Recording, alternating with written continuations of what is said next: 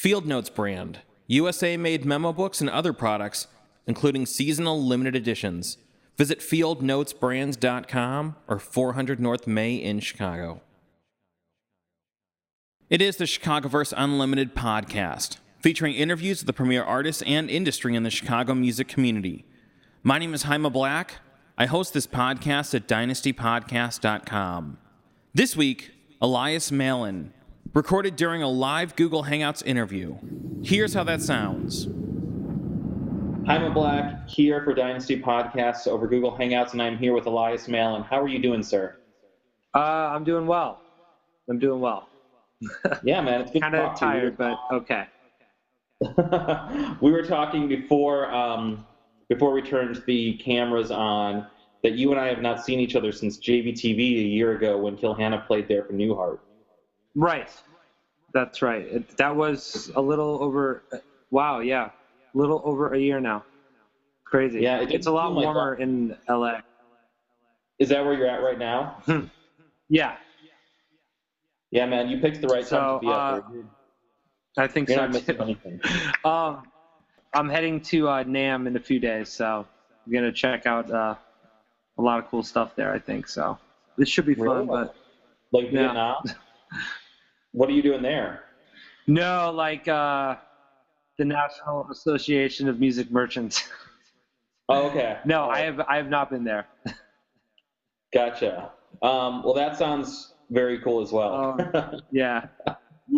so, well, awesome, man. So let's kind of let's kind of get into some of this stuff because I wanted to chat with you tonight because you have had, I feel like, some really busy years the last few years. It, feels like you're always on the go. You've always got something going on. Has it has it really been as busy as it kind of looks like from the outside?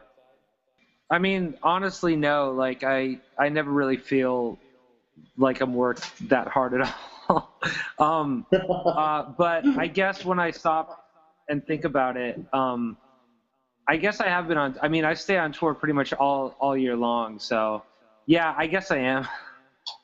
Yeah, man. I think you're just being modest. I think you've been. I, I think it's been a busy couple years for you, and I want to talk about all the stuff that you've had going on recently. But you know, I don't think we've ever really kind of gone into your background on the podcast. So, like, how did you get started with music? How did that start happening for you? Like, you know, how old were you? What's what's kind of the backstory there?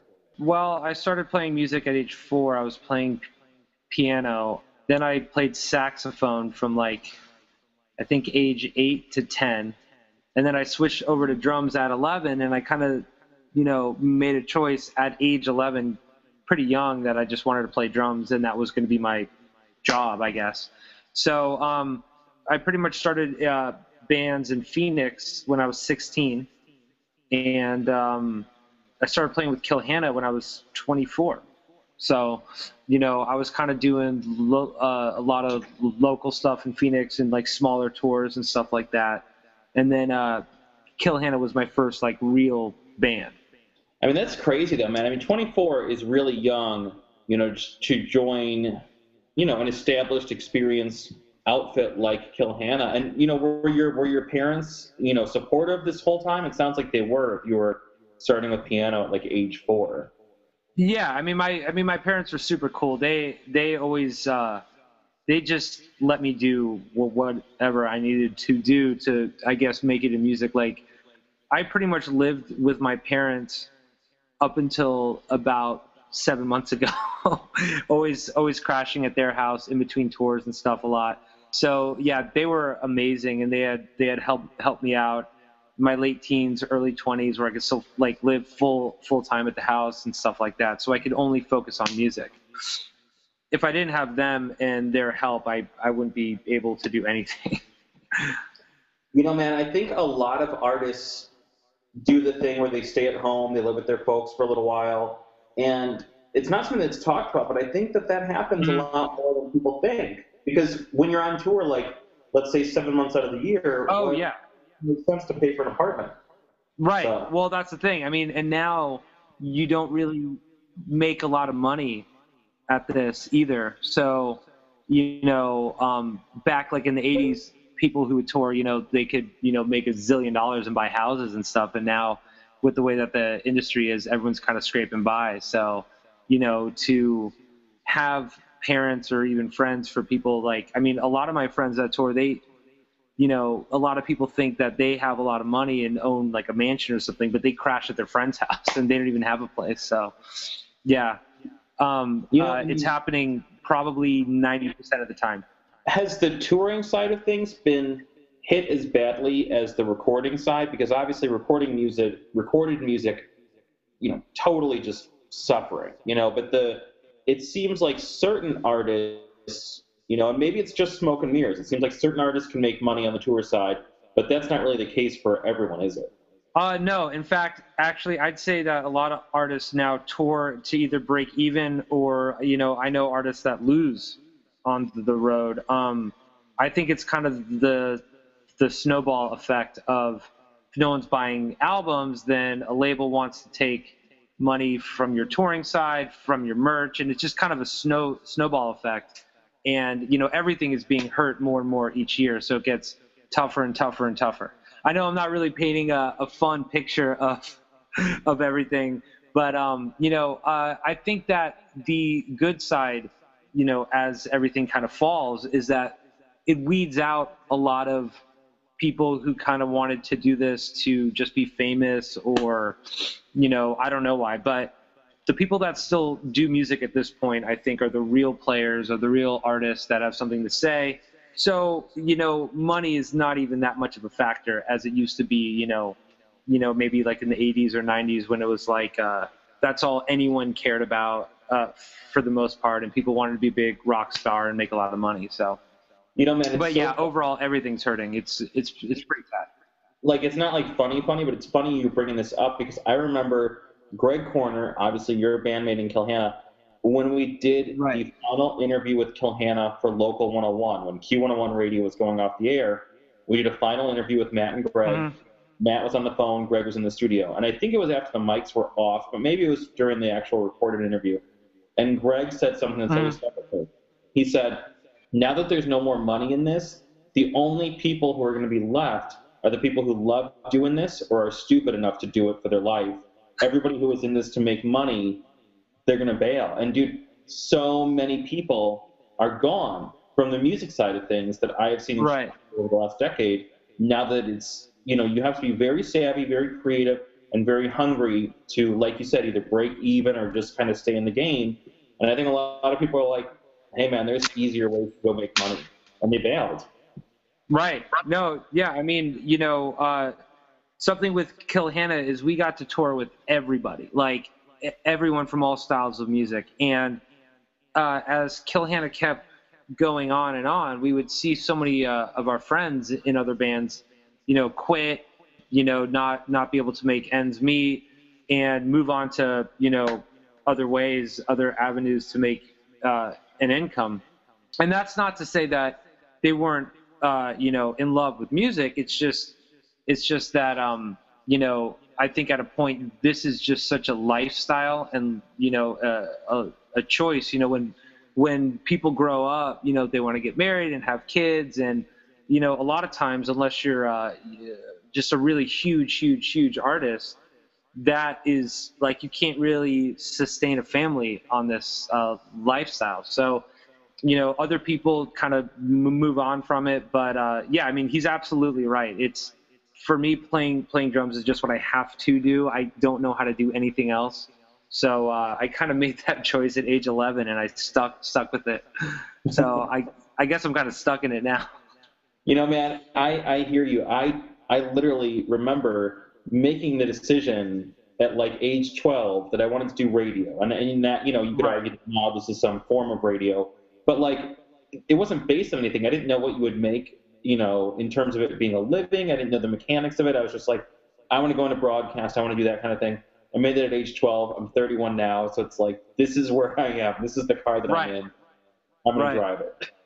Right. Yeah. So, I mean, you have to you have to just own it, you know. And and uh, you know that's great that you're in love with what you do, and you know it's just like I was saying, this is just your your passion. It's something that you have to do. It's almost not so much even a choice, I guess. It's just it's just ingrained in you. So, yeah. I guess the uh, the the making a lot of cash just sort of is out the window.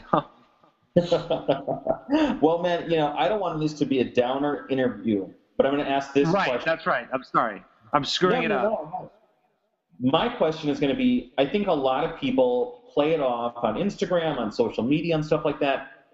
Like all of this is just an absolute, you know, like it's all just spring breakers. You know what I mean? It's all just this never ending party. Right. What is the reality of getting on the road, of being a touring musician professionally in the, in you know 2013 2014 what are some of the the harder elements that people don't see you know for you know for people who want to go out and do this that maybe they know what the reality of this is you know uh, i've been touring very nicely the last four or five years so mm. um, i am lucky that uh, that you know i mean every day i'm so happy that there's you know food out there, like in a dressing room, and it's super nice. And uh, but I can tell you that um, unless you're in the, I guess, upper echelon of touring, a lot of it is, you know, is just a grind. It's not spring spring break. It's a lot of work. You are loading your own gear. You're your own tech. You know, you're driving your own van. It's much like being on a road trip with like your friends, but you don't really get to have that much fun because you're constantly thinking about trying to sell merch and you know and you know it just gets very very draining. So when a lot of people think it's a party every night, if you party every night, you're going to be too exhausted to work the rest of the week, you know? So um I think that on social media, you know, people make make it look like, oh, we're just hanging out. You know, all we have to do is play is play a show, and that's it there's about eight or nine hours of work that goes into that one hour show that you might play. So, yeah. and, yeah. you know, in rock music, uh, a lot of the rock bands um, are doing those eight, nine hours of work themselves and then going out yeah. and playing that show. You have been touring. How long have you been touring now? Like for your life? Like how long have you been on the road? Uh, I am. Uh, I mean, I tour about nine, nine to ten months a year, and I've been okay. uh, touring since I was 24 uh, I am 32 years old now, about to be 33. No, I was just going to say, how have you seen it change since that time? Like, you know, is it is touring now the same as it was back when you started out at age 24?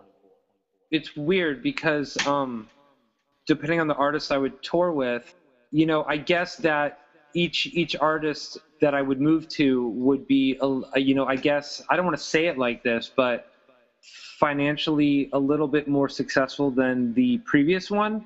So right. as the industry went down and down and down, um, my luxury of touring was going up and up and up. Um, but I can tell you that something that I would base things on was merch sales. about like uh, you know to kind of get a gauge of where the industry was heading and there was a time where making, you know, for a smaller band, like, you know, making three to five grand a night in merch was not out of the question. And a lot of bands are really stoked to make five to six hundred dollars. That has been a yeah. real major change I've seen, which, you know, merch, as a lot of people know, is how a band can live. Kill Hannah, we we lived off of our merch. That's how we paid our rent. That's how we, you know, paid for things, and that was such a huge part of the band and with less and less people going to shows and spending the money you know i mean even if someone goes to a show they don't even want to buy a shirt anymore or, you know they have just enough to buy some drinks and then go to a bar af- afterwards so that is a, a huge you know thing i've seen a lot that uh, it's it's it's scary you know well you know you you mentioned you joined Kill Hannah, and i think that was what like 2006 when you joined them is that yes. correct Yes. So absolutely. I didn't know it'd been that long, man. It's crazy to think that. Does it feel like yesterday, or does it feel like a long time ago that that happened? That you first joined up with Kill Hannah when you were kind of a, a fresh-faced kid, sort of. To them, it, it, I'm the new guy. You know, I'll always be that new guy in the band. um, I mean, you know, it's weird. Like those guys, uh, it's like a glove that just fits. So I mean, I guess it feels kind of you know old, but I mean, I I love it every day. But you know, I definitely feel like I've been in that band for a while, and it was nice because with the Roxy show that we just played in LA, I kind of got to be the leader of that show. I kind of made it all happen, and you know, so I really, you know, felt like, wow, you know, I'm I'm really in this band, and it feels like I've been here for a while. Yeah, man. but they think I just joined like a week ago. You know, I get ragged. But it, I mean, now we're closer yeah. to like your the decade point that you've been in that band than you know, than further away from it. Mm-hmm. So, uh, how was the Roxy show? I didn't get to go out. Yeah, no, no. But, you know, I know that Kilhanna had. Oh, it was. It was much the last year, so. Right, Sorry. right. No, that show was a blast. I mean, I mean, uh, it was. You know, I love those guys so much. So whenever we get to hang out and play, it's it's always so much fun. And that and that was a show that we didn't have a, a lot of expectations for. We just wanted to get up as friends and play songs that we love. So I mean, the show was packed. Um, I mean, it seemed like everyone uh, that we knew in LA was out there. So it was just it was just a lot of fun. It was a party for sure, and it wasn't as stressful as our New Heart for Christmas shows, because when we do those every year in Chicago, there's always so much prep that that we have to do because we make like a weekend out of it, as you know. Yeah. So uh, with something like this, it wasn't like the stress of okay, we have to learn or re relearn a bunch of old songs that that we haven't played in years or something. This was just sort of like let's play what what we know, what we used to tour on a lot, and have fun and no stress. So it was it was probably the most uh, it was probably one of the most enjoyable shows that we got to play in a long time. What's the difference between playing a show in you know a city like LA versus Chicago? Because on the one hand, they're both huge markets. You know, neither one of them is a small mm. small city, a small market. You know, for industry and mm. artists. But on the other hand, LA is LA. You know, like there's no denying that. So, right. kind of, what kind of difference do you see in the audience, in the um, execution of all these kind of things when you're doing a show in LA versus a show in Chicago? I would say every LA show is very tame. Even though when we just played, the crowd was freaking out. It was, you know, it was kind of a shock because the majority of people that live in LA are artists and musicians themselves. So they're kind of, you know, jaded like everyone else. so whenever they're at a show, they kind of just hang out and watch. And that doesn't really mean that they're not having a good time. It's just, I've seen thousands of shows and for whatever reason, I just kind of like to watch now, eh, you know, instead of uh, jump around and try to, you know, hop on stage and be crazy. So I would say that, you know, everyone in the audience in LA is living in LA to pursue something in the first place. so right. you're, you're not going to get like a lot of, you know, uh, people swinging from the rafters and you know and being super crazy. So you can always expect sort of a nice chill time when playing a show in LA. But Kill Hannah actually, we did one time play a show at, at the Whisky in 2006, which sort of didn't feel like an LA show. You know, these kids were like climbing on each other, and it was it was one of the craziest shows of that of that year. Uh, so aside from that show, I'd say they're kind of tame. Well, you know, I know that Kill Hannah obviously is not the only rock band that you've, you know, spent time in, performed with. I know you've done a number of acts, Hollywood Undead, you know, Filter, many, many others. How do you, as an artist, how does one pursue connecting with other projects, being involved in multiple artistic, uh, you know, bands and musical ventures and all these kind of things? Like, I know not everybody knows how to break out and how to expand and, and connect with different different creative outlets and people. How are you able to do that? You know, I wish I had a good answer. It wasn't a conscious thing. I mean, like like we were saying earlier, that there's not a lot of money in this. So it you know it weeds people out that wanted to be famous or you know or, or rich or something so I got into this because, well, I mean, I love music and drums, and I like to hang out and have fun. You know, always being on tour, I just have a lot of fun. So I've just made a lot of friends. You know, it was never a conscious like I'm gonna, you know, schmooze or network or do any of that. I just hung out, you know, having a great time. And then from that, um, you know, if things opened up, someone that I was friends with, you know, would think of me and be like, oh, well, we need a guy. You know, I, you know, I know this guy who I toured with, you know, a year ago or something, and I think he'd be a great fit. So whenever I've gone to audition or try out, it's just very smooth, and it just sort of happens. You know, I, I want to give you know some some sort of answer like you know if you practice really hard and then you go out and move to LA and like network or you know it's going to happen but it's it's weird it's so random how I've gotten calls for gigs and stuff like that and uh you know it's it's it's really always been through friends you know however a person makes friends just right. by hanging out and you know um I think I'm a pretty nice guy so well I was going to say man I mean clearly like you know, obviously you're performing with your friends. These are people you know. These are people you connect with on a really positive emotional level and professionally. But this is definitely a mm-hmm. business for you. And I think not every artist is comfortable treating their craft, their art, their music, their work as a business. Like, was that something that you knew how to do right off the bat, or how do you find that balance? Was it difficult for you? No, you know what, and I know what you're saying because it might appear that way from from the outside. The way that I've kind of looked at this is not a business. You know, a lot of people say when you start working in the music industry, you have to think of it like a business, and um, I actually just did the opposite. there were, you know, at times, you know, if there was like a one-off gig or like studio work or something because I was looking to have a good time and money wasn't a motivation at first. It was just, hey, I like to play drums and hang out. Um, other people kind of talk talk themselves out of doing a gig. So I was sort of the last man standing where I was always around like I would rather not play don't know, I'm sorry, I would rather play drums than be at home not playing drums. So if you have 50 bucks to pay me, I'll just do it for 50 bucks. So um, that's not really a business sense. that, or I mean, it's not a you know a smart one at least because you know uh, you know at first you know you're getting paid like fifty to hundred bucks to play a show or something. So um, I like I said I I'm just kind of waiting for the day where I can't find a gig and then I have to go to college and get a real job.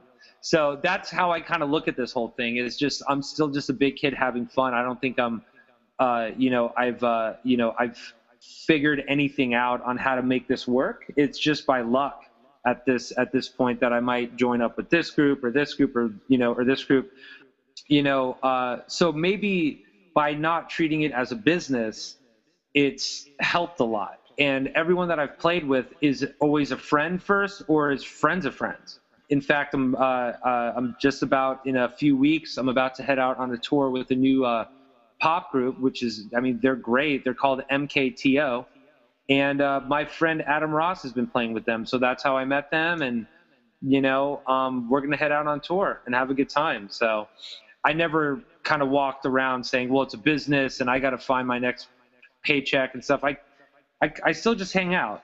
I wish I I wish I had a good answer for all this. I just don't. No, no, no, man. I think it's a great answer because whether you want to admit it or not, it seems like the secret to your success is being a nice guy and like being genuinely nice. It's not forced, it's not nice for the sake of getting something from people. You're just a legitimately nice dude. And that oh, has oh. been the key that's opened a lot of doors for you, it seems. I mean, I guess so. I mean, I never just as you said, I never befriended anyone to sort of get anything out of them. It was always just because I, you know, I wanted to hang out. Even when I was in bands uh, back in Phoenix and just local bands, I, you know, I love the hanging out aspect and, you know, um, I love hanging out with the bands I was playing in and like other, you know, friends bands in town. So that to me was all part of the lifestyle along with playing music and being poor. yeah, man, I think a lot of people can relate. Let's talk about Kesha. That's one of the big okay. ones. I didn't want that to dominate the conversation. Um, oh, okay. still a huge deal. You know, that's that's obviously an enormous accomplishment. How did that happen? Where you became the drummer, you know, you know, who's been able to tour and perform with Kesha for the last few years? Yeah, well, um, at the time, uh, one of my uh, closest friends, uh, Brian Pomp, he was a sound guy, and um, he was doing sound for her uh, right as her first song Tik Tok came out, and uh, and that song, you know, obviously blew up, and you know was was like one of the biggest songs of that year. And then they they released the second song, which was uh, blah blah blah, and they and they needed to form a band because you know she was doing like uh, pr- uh, promo stuff and you know smaller tours. And um, and uh, and they needed a full band at that at that point. So Brian had just called me and said, uh, you know, hey, I want you to come down and play American Idol uh, with uh, this new artist I'm working with. So I uh, I was like, yeah, I mean, I play in you know in heavy bands. I never I was like, when am I ever going to do American Idol? That's you know, this is you know this would be a lot of fun.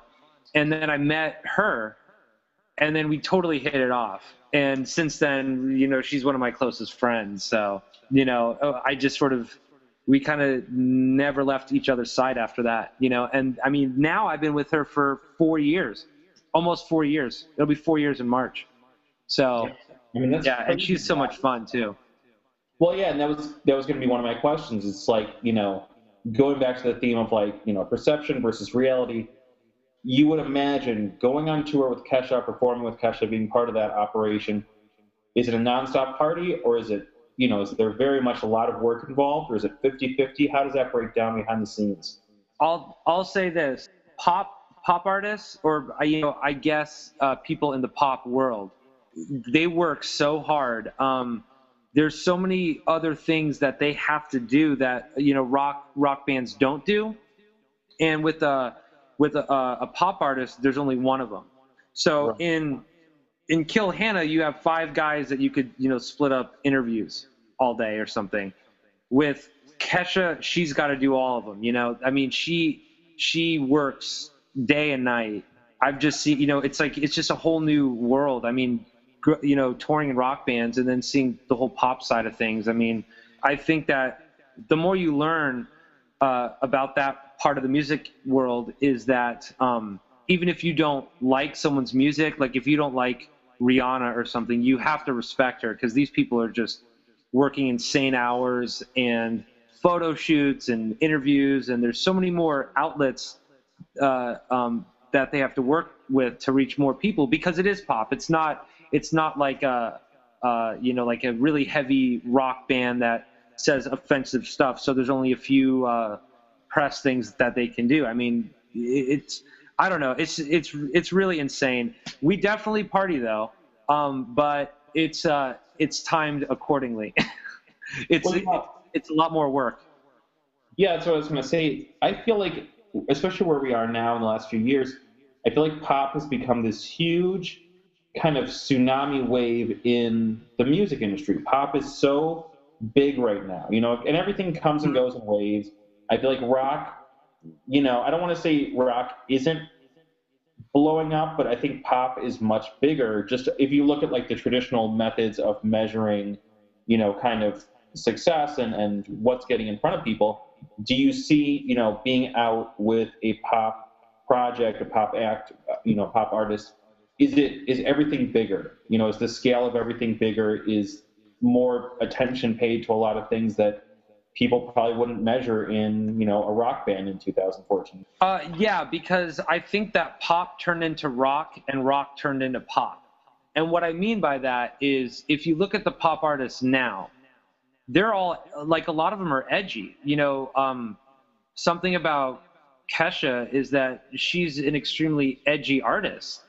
Um, you know she says a lot of things that a lot of people you know may be afraid to say at times and uh, you look at a lot of rock artists and they're safe and they sound stale. Like a lot of these new rock bands to me are just really stale or you know just like a cheap copy of an imitation and pop seems to be where music is inspired right now. So to me i look at what i'm doing with kesha as the current rock and roll.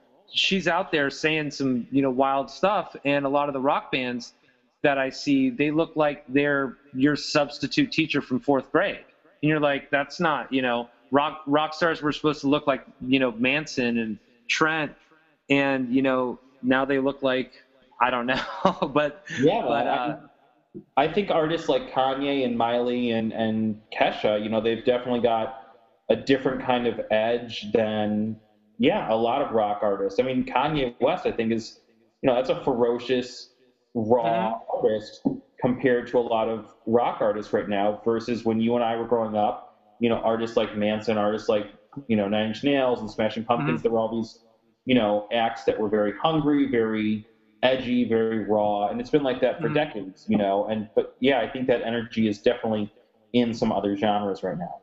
Right, right. All that energy t- to me is in pop. So that's what I meant, you know, when I was like, you know, pop is now rock and rock has gone so bland and you know and there's not a like a message in there and there's not I don't even know what a lot of these current rock bands stand for exactly. You know, is you know, it's such a I've I've been let down by a lot of rock music that's come out in the last recent years. You know, um, and I find myself mainly listening to I guess what's more considered pop music or electronica in the last so so many years. And uh, uh, you know, Greg from Kill Hannah has turned me on to tons of music and and stuff. And um, it's it's mainly all pop and electronic based.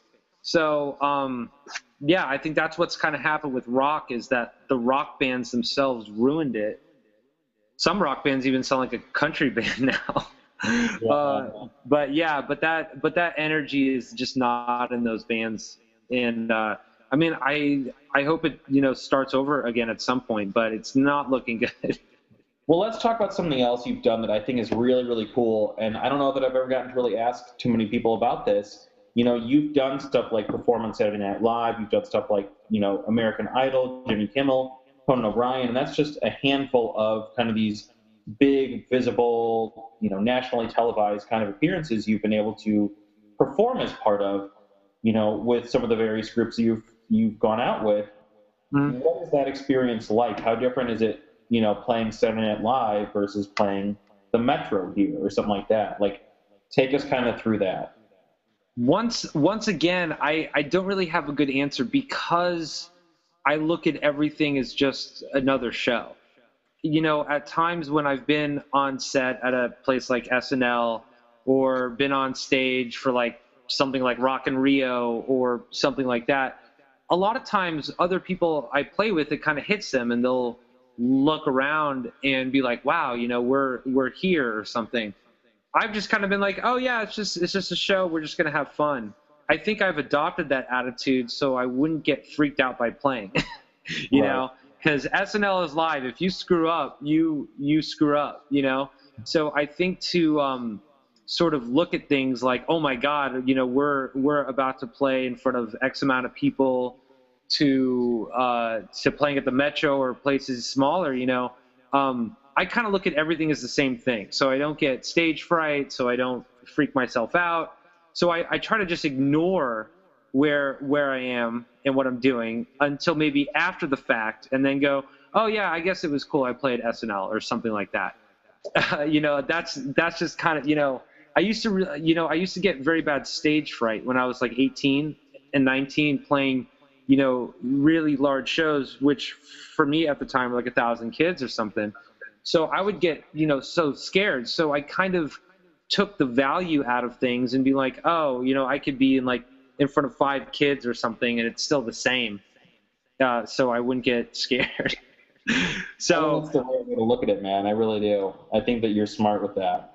Well, oh well, thank you. I mean, you know, I guess you know, I was I was actually just recently watching um this iHeartRadio thing that uh, Kesha just played, and Joan Jett came out to play with us, and we covered uh, one of her songs. And I remember not allowing it to phase me what I was doing because I didn't want to freak out that oh you know oh my God it's Joan Joan Jett, you know uh, I might have dropped a stick or something. So I just kind of ignored that it was you know really anyone new playing and just kind of played the show. And then uh, I guess after the fact, I was like, oh yeah, I guess that's pretty cool that that had happened. But maybe if I thought about it too much at the time, I would have really screwed up. Well, you know, man, that was going to be one of my next questions. It's like whether it's one of your mistakes or something that you've seen someone else do on the industry or artist side of things, and you're like, oh my god, I never want to do that what's been like one or two of the lessons, the takeaways that you have learned during your time doing this? Again, whether it's something that you learned through your own experience or you saw someone else do it and you're like, oh my God, I'm never going to do that. Uh, it's don't buy into your own hype. Don't think that you are irreplaceable or special because when you start to do that, you start to act like an asshole. That's just the bottom line, you know. Um, everyone that I've played with has been an amazing person to be around. I've never had a problem with anybody. But, you know, I've seen other people act out in such ways where they thought that they were so great, they weren't that kind to maybe people in their band or their crew. And, uh, you know, it's kind of one of those things like uh, whoever you see on the way up, you see on the way down. I think that at times it's hard not to buy into your own hype because depending on who you're playing with, you know, to the size places, uh, that you might be playing, um, people are telling you that you're great all day long. And you have to stay grounded and realize that it's just music. You know, like you're not, you're not, uh, uh, I don't know. Um, you know, I mean, I'm I'm just playing drums. I didn't operate on a person and save their life. You know, it's no big deal. It's just it's just music. It's fun. You know, it's art. It's an expression. And uh, when you start thinking that you're more important than you are, you you fall really fast. So that would be the main thing. I think that's key. Let's do one more question. Great place to kind of wrap things up. I love the I love the energy and the idea of that. What's next for you? What's coming up for you this year? Because I know that you, whether you want to admit it or not, you're like a shark, man. You're always always moving. Well, uh, there's going to be some Kesha shows this year, uh, along with I'm about to go out with this uh, great new group called MKTO. They are just taking off and and they're fantastic. Uh, I'm going to be working on some Kill Hannah music, and like I said, uh, past past that, I'm not sure. There's actually another group called Scavenger Hunt, which is LA based, and I've been actually uh, for the last month while I've been home in uh, LA. I've been playing with them. They're great. So, you know, I can't tell you specifically. There's, you know, there's a lot of stuff that I know is going to happen this year, but uh, that's kind of on my plate now, as far as I know. But normally, I can't tell you where I'm going to be in six months. well, man, you got a lot so, going on, dude, and you you are a very busy individual, a very grounded individual, and a very successful individual. So I really love that we got to do this. You and I have never gotten to do like a one-on-one interview um, outside. I know, you know the, the group dynamic in Kill Hannah, which is great. But this was awesome. Something I've wanted to do for a while because obviously you have so much going on, and I knew that you know whenever we could make it happen, I really wanted to pick your brain, get some of your insight into uh, what has been, I, I think, a very successful career in the music industry, man. So thank oh, well, you so thank much you. for taking the time. Well, thank you so much. I mean, I'm I'm normally really shy and don't do interviews, so I don't know. Uh, I don't know if I'm that interesting to interview, but you know, I'm glad no, that man, it was with with you. No, man, I totally love it. Um, Elias Malin, so much going on, man, and really like all the success couldn't be more deserved. Thank you again so much for taking time for Dynasty Podcast, man, and really, I'm looking forward to seeing everything you have going on in 2014. Great, thank you so much, man. It's been a pleasure. Awesome, man. Have a good night. Take care, buddy. This has been the Chicagoverse Unlimited podcast. Thanks to Elias Malin for being on the show this week. You can find more Dynasty podcasts at dynastypodcast.com. For the Dynamic Dynasty, my name is Jaime Black. Dynasty Descend.